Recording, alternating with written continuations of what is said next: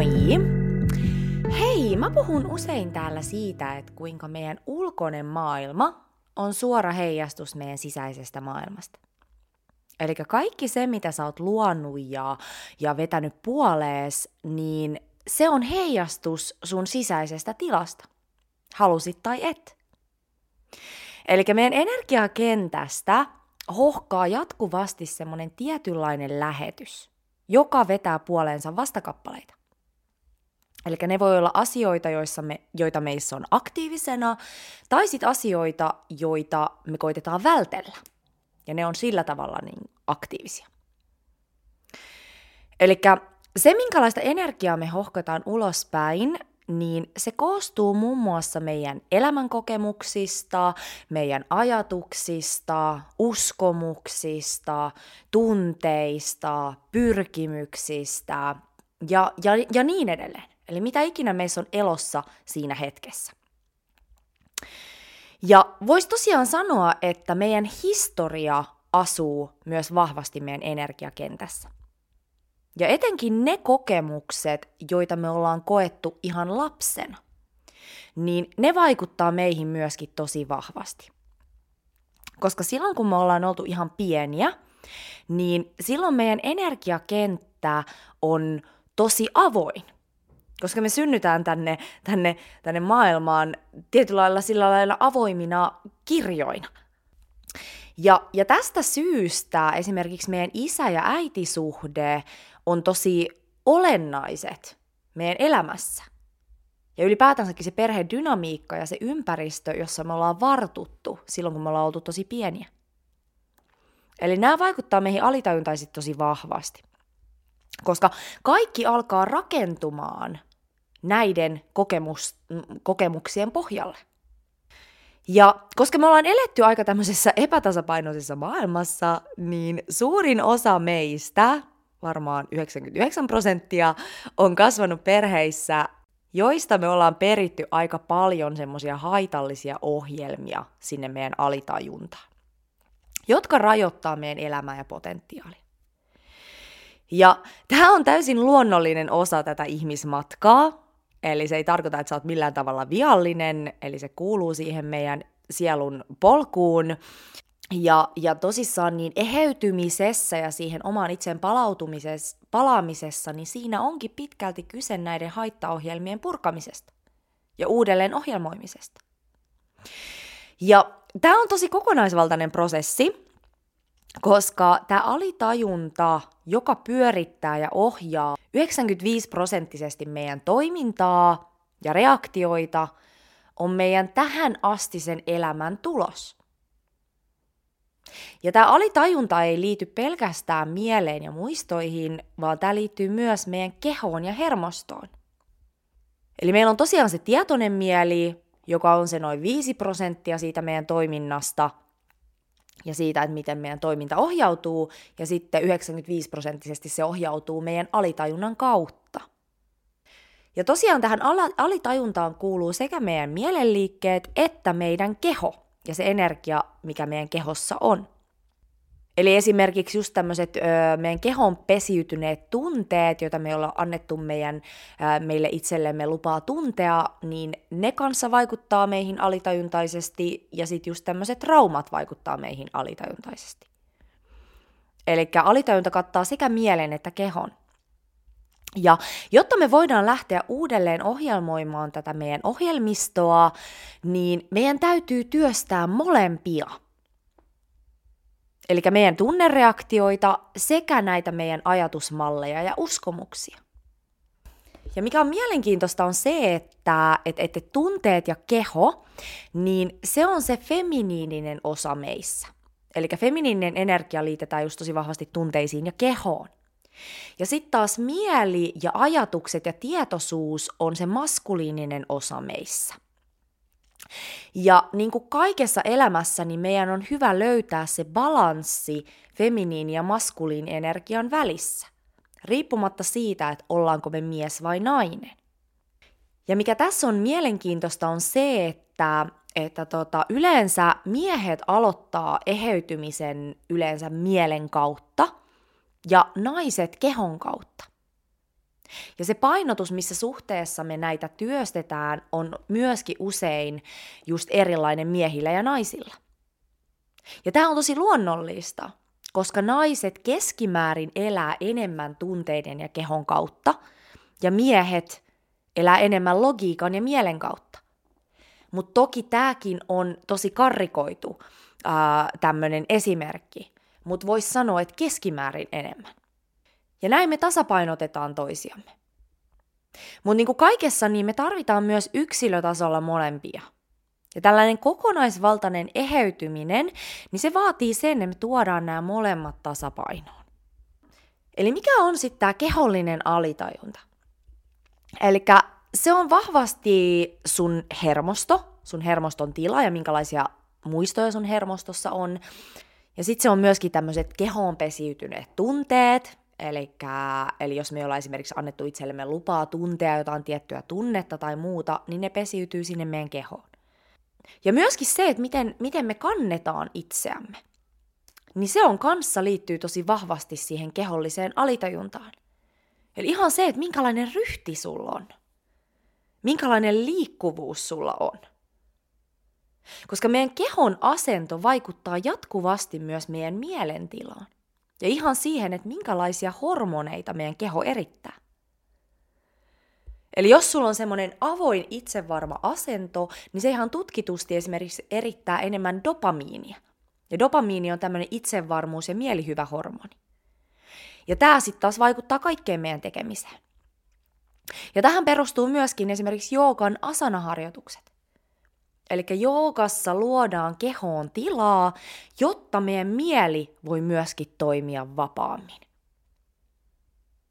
Eli kehollinen alitajunta on se tila, mikä sulla on kehossa. Ja siihen vaikuttaa justiinsa sun menneisyys sekä ihan se, että miten sä, mitä sä teet sun keholla, miten sä kohtelet sun kehoa. Minkälainen energiatila siellä sun kehossa on tällä hetkellä. Eli kehollisen alitajunnan muokkaaminen sisältää paljon just tämmöistä hermoston ja meidän chakrajärjestelmän hoitamista. Ja sitten tämmöistä fyysisen kehon avaamista ja puhdistamista. Ja sitten tällaisten patoutuneiden tunteiden kohtaamista, tuntemista ja vapauttamista.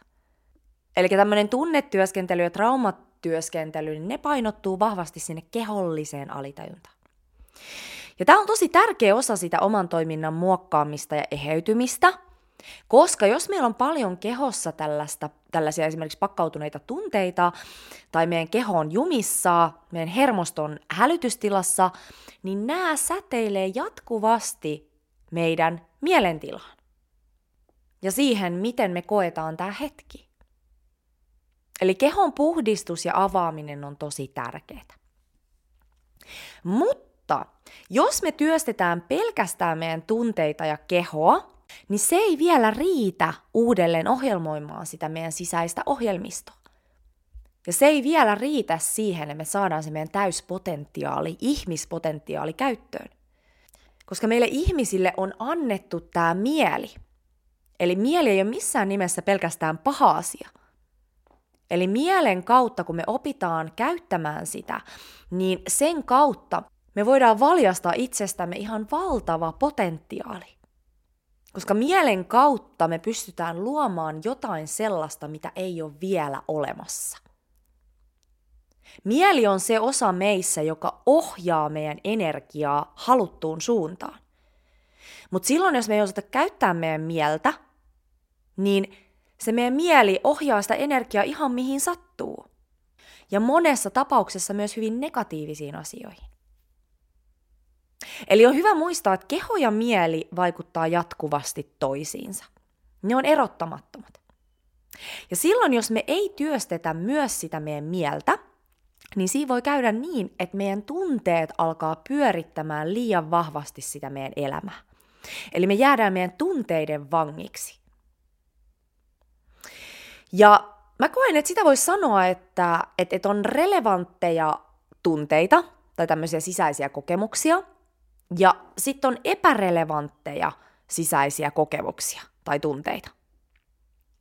Ja nämä relevantit tunteet, niin nämä nousee esiin esimerkiksi silloin, jos me koetaan esimerkiksi vaikka joku suuri menetys tai joku kriisi, murros juttu meidän elämässä, josta aiheutuu meille irtipäästämisestä johtuvaa surua. Eli silloin on tosi tärkeää antaa itselleen täyslupa tuntea tämä suru, ilman että sitä lähtee katkaisemaan tai järkeilemään. Koska sen surureaktion ja sen itkemisen, niin sen tarkoitus on auttaa meitä ihan kehollisesti päästämään irti ja puhdistumaan. Tai sitten jos esimerkiksi joku tekee meille väärin, niin silloin meillä on oikeus vähän tulistua ja ilmasta meidän rajat. Koska jos me ei anneta itsellemme yhtään lupaa ikinä tulistua tai pitää omia puoliamme, niin me ei pystytä elämään siinä meidän elämän tehtävässä ja toteuttamaan itseämme, koska muuten kaikki ajaa meidän yli. Ja monesti silloin, jos me ollaan sinut sen meidän tulen kanssa tai sen niin sanotun vihan tunteen kanssa, niin tällaisissa tilanteissa joissa meidän pitää esimerkiksi ilmaista meidän rajat tai, tai joku suututtaa meitä, niin se tulistuminen ei mene yli äyräyden, koska me ollaan tuttuja sen tunteen kanssa. Mutta silloin, jos me ei olla sinut esimerkiksi tämmöisen tulitunteen kanssa tai vihan tunteen kanssa, ja me liian pitkään esimerkiksi annetaan toisille ihmisille periksi, niin silloin yleensä se saattaa tulla semmoisella tosi epäterveellä tavalla ää, esiin, vähän tälleen niin kuin purskahdellen. Tai sitten jos sulla on vaikka huono päivä, sä oot ehkä nukkunut huonosti ja sua ärsyttää kaikki, niin sulla on oikeus olla väsynyt. Sulla on oikeus tuntea ärtymystä. Sun ei tarvi väkisin lähteä olemaan mikään, mikään pakkopositiivinen. Mutta just se, että et, et, et silloin kun me ollaan viisaita meidän tunteiden kanssa, niin me ei lähdetä purkaan niitä ulkopuolisiin ihmisiin, vaan me vaan ounataan, että okei, että mulla on nyt tämmöinen tunne, that's it.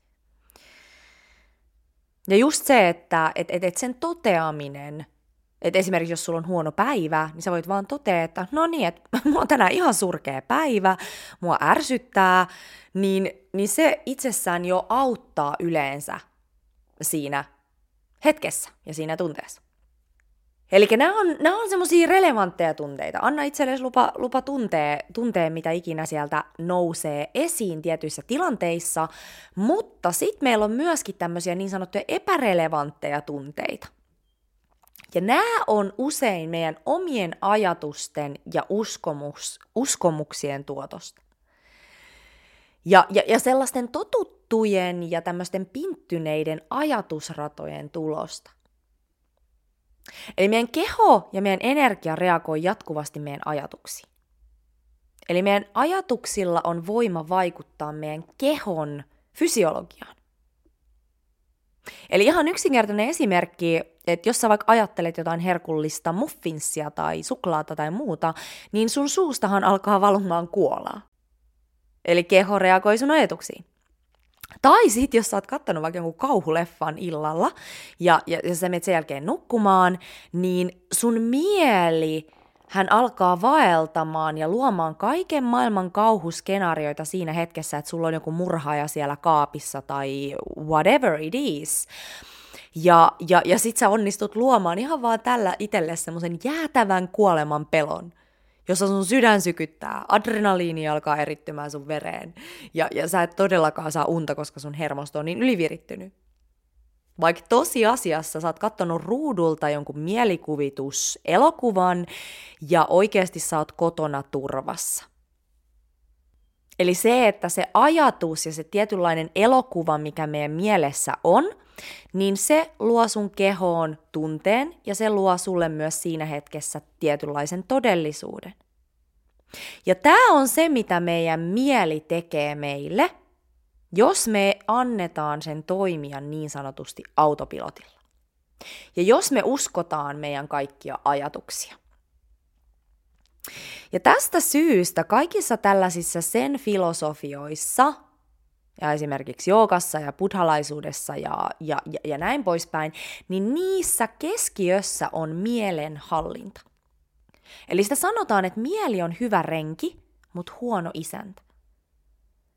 Eli mieltä on tosi tärkeää, oppia treenaamaan ja hallitsemaan. Koska muuten se hyppii tuolla kuin apinan lailla oksalla, oksalta os, oksalle. Eli tämä on ihan mitä buddhalaisuudessa käytetään tällaisena vertauskuvana, että mieli, hallitsematon mieli, treenaamaton mieli on kuin semmoinen apina, joka hyppii oksalta oksalle, ja se ikinä jää keskittymään yhteenkään ot, oksaan ja nauttimaan sen oksan hedelmistä. Eli tarkoittaa sitä, että jos meillä on tosi hallitsematon mieli, niin me livutaan meidän elämässä vaan sillä lailla poukkoilen asiasta toiseen, ja me ei oikeasti ikinä keskitytä tähän hetkeen ja olla läsnä tässä hetkessä. Ja tämä liittyy just siihen, että, että, että miten me voidaan lähteä muokkaamaan sitä meidän alitajuntaa. Se tapahtuu ainoastaan silloin, kun me ollaan läsnä tässä her- hetkessä ja tarkkaillaan meidän ajatuksia ja tarkkaillaan, miten me reagoidaan luontaisesti asioihin. Ja sitten me lähdetään muuttamaan niitä reaktiomalleja, jotka ei palvele meitä. Eli se on tosi tärkeää, että me otetaan aika ajoin inventaariota siitä, että minkälaisia ajatuksia siellä, me, siellä meidän päässä oikeasti pyörii. Eli sitä on tutkittu, että ihminen ajattelee keskimäärin noin 60 000 ajatusta päivässä, joista 95 prosenttia on samoja kuin eilen. Ja nämä ajatusrullat ja rakenteet, niin nämä alkaa muodostumaan meille pikkuhiljaa tosiaan ihan lapsesta asti. Eli jos vaikka sun vanhemmat on sanonut sulle, että sä et osaa piirtää, niin tämä on todennäköisesti sellainen ajatusrulla, jonka päälle sä oot alkanut rakentamaan sun elämän kokemuksia. Ja tätä myöten saanut vahvistusta tälle olettamalle. Koska me tulkitaan elämää näiden meidän sisäisten filttereiden kautta. Eli jos sä oot mennyt vaikka kuvaamataidon tunnille, niin sä oot mennyt sinne lähtökohtaisesti silleen, että mä en osaa piirtää. Ja mitä tapahtuu, kun me sanotaan itsellemme näin? Meidän keho kuuntelee. Eli näitä filttereitä kutsutaan buddhalaisuudessa defilementeiksi. Ja näiden omien sisäisten defilementtien tutkiminen ja niistä tietoiseksi tuleminen, niin se on tosi tärkeää. Koska silloin kun me tullaan näistä tietoiseksi, niin me pystytään alkaa katkaisemaan niistä aiheutuvia ketjureaktioita. Ja tähän tosiaan liittyy vahvasti se, että et, et, et minkälaisia uskomuksia meillä on itsestämme, minkälaisia uskomuksia meillä on toisista ihmisistä ja, ja elämästä ylipäätänsäkin. Ja mitä tämä tarkoittaa käytännössä? Eli jos ottaa tämmöisen vaikka käytännön esimerkin, niin, niin yksi esimerkiksi tämmöinen yleinen uskomus meillä empaattisilla ihmisillä on se, että, että toiset suuttuu meidän rajojen ilmaisemisesta, tai siitä, jos me ilmaistaan meidän rajat. Ja silloin me toistetaan tällaista narratiivia meidän päässä, että okei, että jos mä laitan itseni etusijalle, jos mä ilmaisen mun tarpeet, mun halun, niin toiset ihmiset suuttuu. Ja sitten me aletaan toimimaan sen mukaisesti. Eli olettamalla, että toiset suuttuu siitä, jos me ilmaistaan meidän rajat. Ja tämä tarkoittaa sitä, että tämä on se lähetys, mitä me lähetetään ulospäin. Ja silloin käy just sillä lailla, että okei, että me annetaan ihmisten kävellä meidän rajojen yli, koska ihmiset aistii meidän rajat ihan ilmankin, että me niitä kerrotaan välttämättä, koska se on tosiaan se energia, mitä me kannetaan. Tai sitten toinen vaihtoehto on se, että et, et, et jos me ilmastaan meidän rajat, mutta samalla me oletetaan, että se toinen ihminen suuttuu, niin silloin me saatetaan ihan itse luoda tämä meidän olettama todeksi. Eli siinä voi käydä niin, että se toinen ihminen itse asiassa reagoi haluamattaan sillä tavalla, miten me ollaan oletettu hänen reagoivan. Koska toiset ihmiset peilaa jatkuvasti meidän alitajuntaa. Ne ei itse asiassa peilaa niinkään paljon sitä, mitä sä sanot, vaan sitä, minkälaisesta energiasta tai miten sä sen sanot. Eli mä oon huomannut mun elämässä, että kun mä oon kanssakäymisessä, kanssakäymisissä sellaisten ihmisten kanssa, kenen on vaikea ilmasta omia rajoja, jotka kokee syyllisyyttä omien rajojen ilmaisemisesta, niin mä oon huomannut itsessäni välillä tosi jännän reaktion. Eli reaktio on silloin, kun nämä ihmiset on vaikka joutunut just esimerkiksi jos meillä on ollut joku yhteinen tapaaminen, ää, niin tämä ihminen on joutunut perumaan sen ihan tosi pätevästä syystä. Niin kun tämä ihminen on ilmassut sen, että hän joutuu sen perumaan, niin mä oon huomannut erikoisen fiiliksen mun kehossa. Ja mä oon huomannut, että mulla on tullut semmonen, tietyllä lailla semmonen pettymyksen olo tai semmonen vähän niin kuin jopa suuttumuksen olo. Ja vaikka mä oon mielen kautta ymmärtänyt, että tämähän on ihan pätevä syy, että todellakin mä ymmärrän. Ja mä haluan lähtökohtaisesti olla semmonen ihminen, joka ymmärtää. Ja just se, että mä en ikinä halua syyllistää ihmisiä sellaisessa tilanteessa, jossa he kuuntelee heidän totuutta tai, tai, tai näin poispäin. Mutta joka tapauksessa niin mä oon ihmetellyt sitä, että miksi mun nousee tämmöinen reaktio. Ja mä oon ymmärtänyt sen, että nämä ihmiset on sanonut tai ilmassu ne rajat sillä tavalla, että ne on alitajuntaisesti olettanut, että mä suutun. Ja tämä alintajuntainen olettamus on vaikuttanut mun energiakenttään niin, että mä oon alkanut peilaamaan tätä olettamaa. Mutta tietoisena ihmisenä sen osaa onneksi katkaista ja sen ymmärtää, että mistä se johtuu. Mutta tämä on tosi mielenkiintoista, miten me jatkuvasti peilataan toisiamme ja meidän toistemme alitajuntaa. Eli se, että et, et just, että jos meillä on elämässä sellaisia tiettyjä asioita, me huomataan, että aina t- ihmiset reagoi tietyllä tavalla. Tai jos on vaikka tämmöinen, että sä huomaat, että aina ihmiset pettää sut, tai sua petetään, tai, tai, tai mitä ikinä, niin se on todennäköisesti sun alitajunnassa semmoinen uskomus, että ihmiset, ihmisiin ei voi luottaa. Ihmiset aina pettää mut. mut. Ja silloin me vedetään puolemme myös semmoisia ihmisiä, jotka pettää meidät, tai sit saadaan ihmiset jotenkin vaan toimimaan sillä tavalla, että ne joutuu pettämään meidät.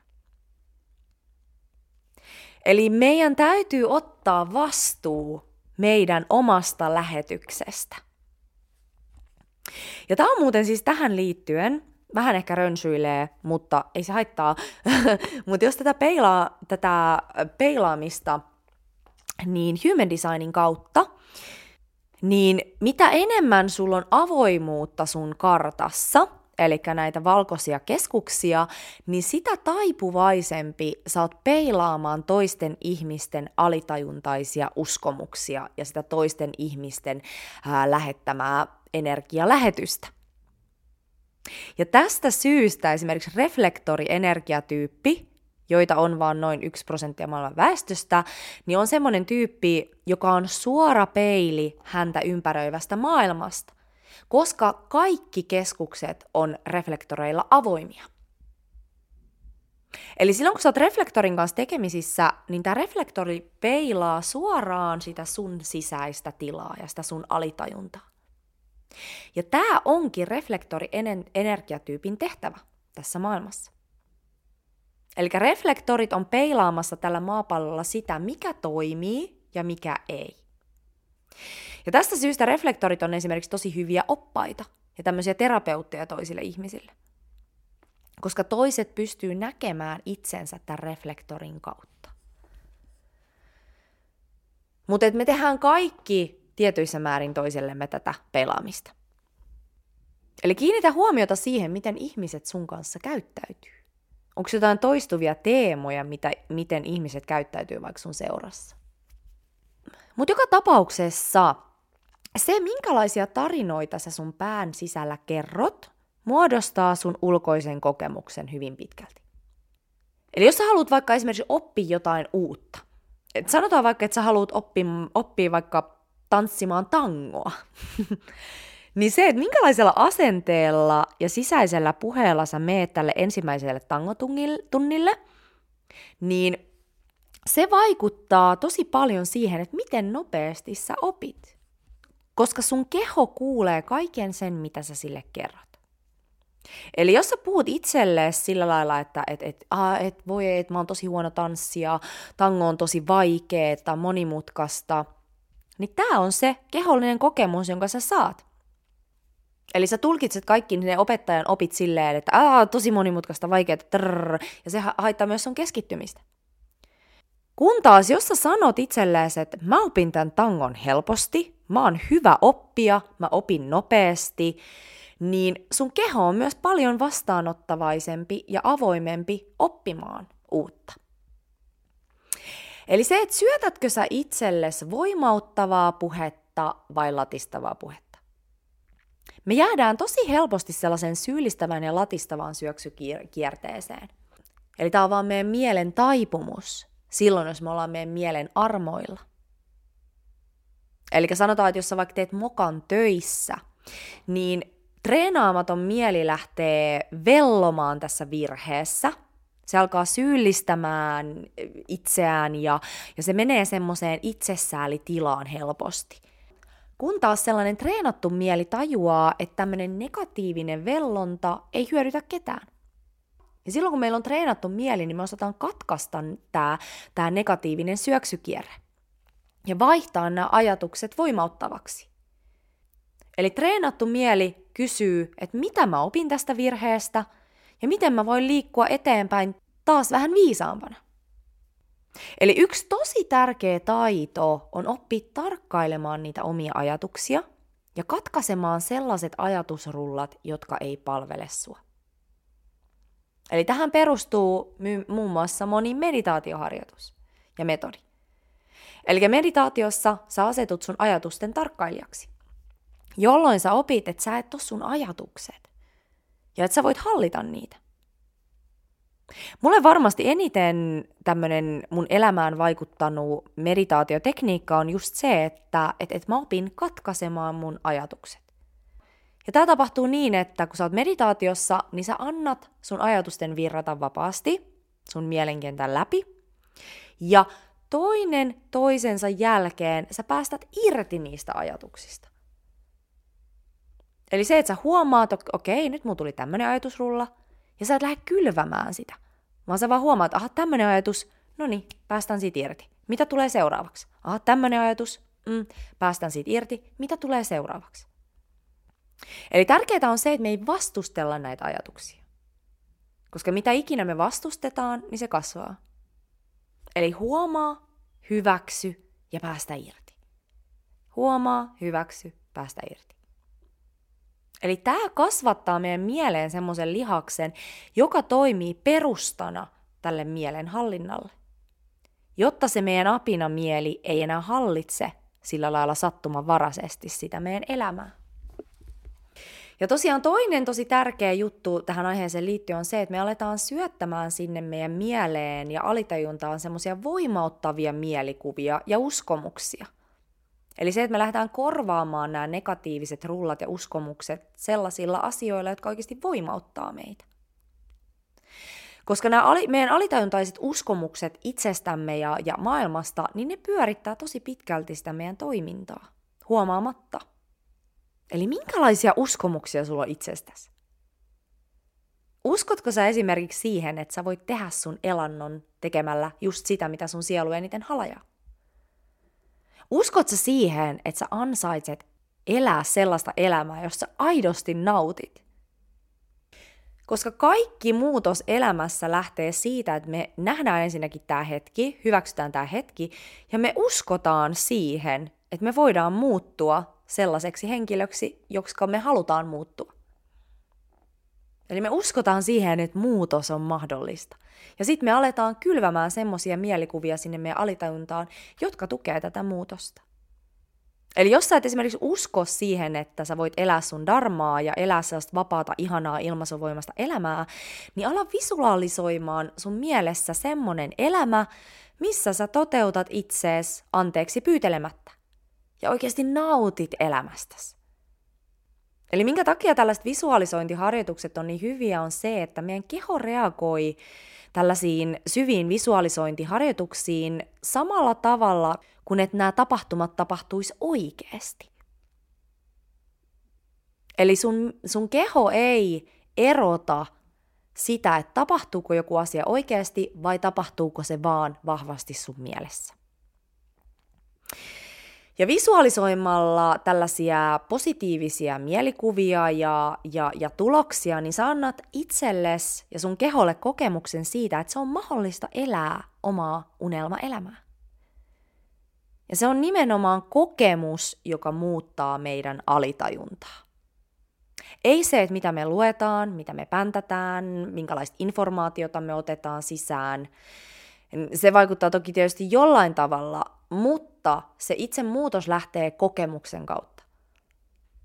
Eli meidän pitää alkaa todellisessa elämässä oikeasti muuttamaan sitä, että miten me reagoidaan asioihin ja miten me toimitaan. Ja tämä vaatii vahvaa läsnäoloa, tietoisuutta ja toistoa. Eli tietoisuutta siitä, että miten sä reagoit kussakin hetkessä. Mikä on mitkä on niitä ketjureaktioita, jotka sulla käynnistyy sun sisällä tietyissä tilanteissa? Ja miten sä voit katkaista nämä negatiiviset ketjureaktiot?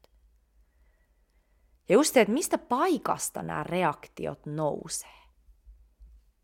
Hyvä! Hei, tästä aiheesta voisi puhua vaikka kuinka kauan, ja varmasti tuun, tuun paljon puhumaankin. Eli just etenkin tässä ajassa, missä me jotenkin muovaudutaan ihan tähän uuteen maailmaan, näihin uuden maailman energioihin, niin se on tosi tärkeää, että me oikeasti muovataan itseämme ihan just kehotasolla, puretaan meidän traumaa, vapautetaan patoutuneita tunteita, puhdistetaan meidän kehoa, avataan meidän kehoa, sekä sitten opitaan hallitsemaan meidän mieltä. Eli silloin kun me aletaan oikeasti työstämään meidän mieltä ja opitaan katkaisemaan nämä negatiiviset rullaat, niin me vapautetaan ihan valtavasti energiaa ja, ja ylipäätänsäkin aikaa sellaisiin asioihin, joilla on oikeasti merkitystä. Eli kuinka paljon me ihmiset oikeasti käytetään aikaa ja energiaa ihan turhien asioiden pohtimiseen ja murehtimiseen päivässä. Eli mä annan sulle nyt kotitehtävän, tarkkaile sun mieltä – Minkälaisia keloja sun mielessä pyörii päivän aikana? Onko ne hyödyllisiä? Miten sä voisit ehkä korvata ne vähän voimauttavimmilla ää, rullilla? Hyvä.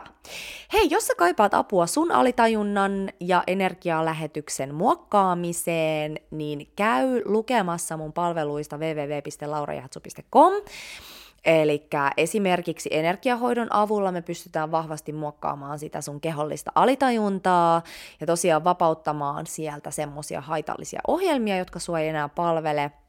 Ja sitten taas esimerkiksi Human Design auttaa sua tuomaan sun tietoisuuteen ne sun todelliset lahjat, jolloin sä voit alkaa tietoisesti kasvattamaan niitä – Eli mikä on tosi mielenkiintoista human designissa on se, että monesti ne meidän suurimmat pelot ja epävarmuudet, tällaiset haitalliset uskomukset, on itse asiassa meidän suurimpien lahjojen päällä. Ja silloin, kun sä saat tietoon nämä sun suurimmat lahjat, niin sun on helpompi alkaa uudelleen ohjelmoimaan niitä uskomuksia, jotka estää sua elämästä niiden sun lahjojen mukaista elämää ja sen sun potentiaalin mukaista elämää. Eli käy lukemassa lisää mun palveluista www.lauraihatsu.com tai sitten laita mulle suoraan viestiä laura at vapauduvoimasi.com. Eli ei mulla muuta tänään. Ihanaa, kun kuljet matkassa mukana. Tarkkaile sun sisäistä rullaa ja tee siitä päivä päivältä astetta voimaannuttavampi.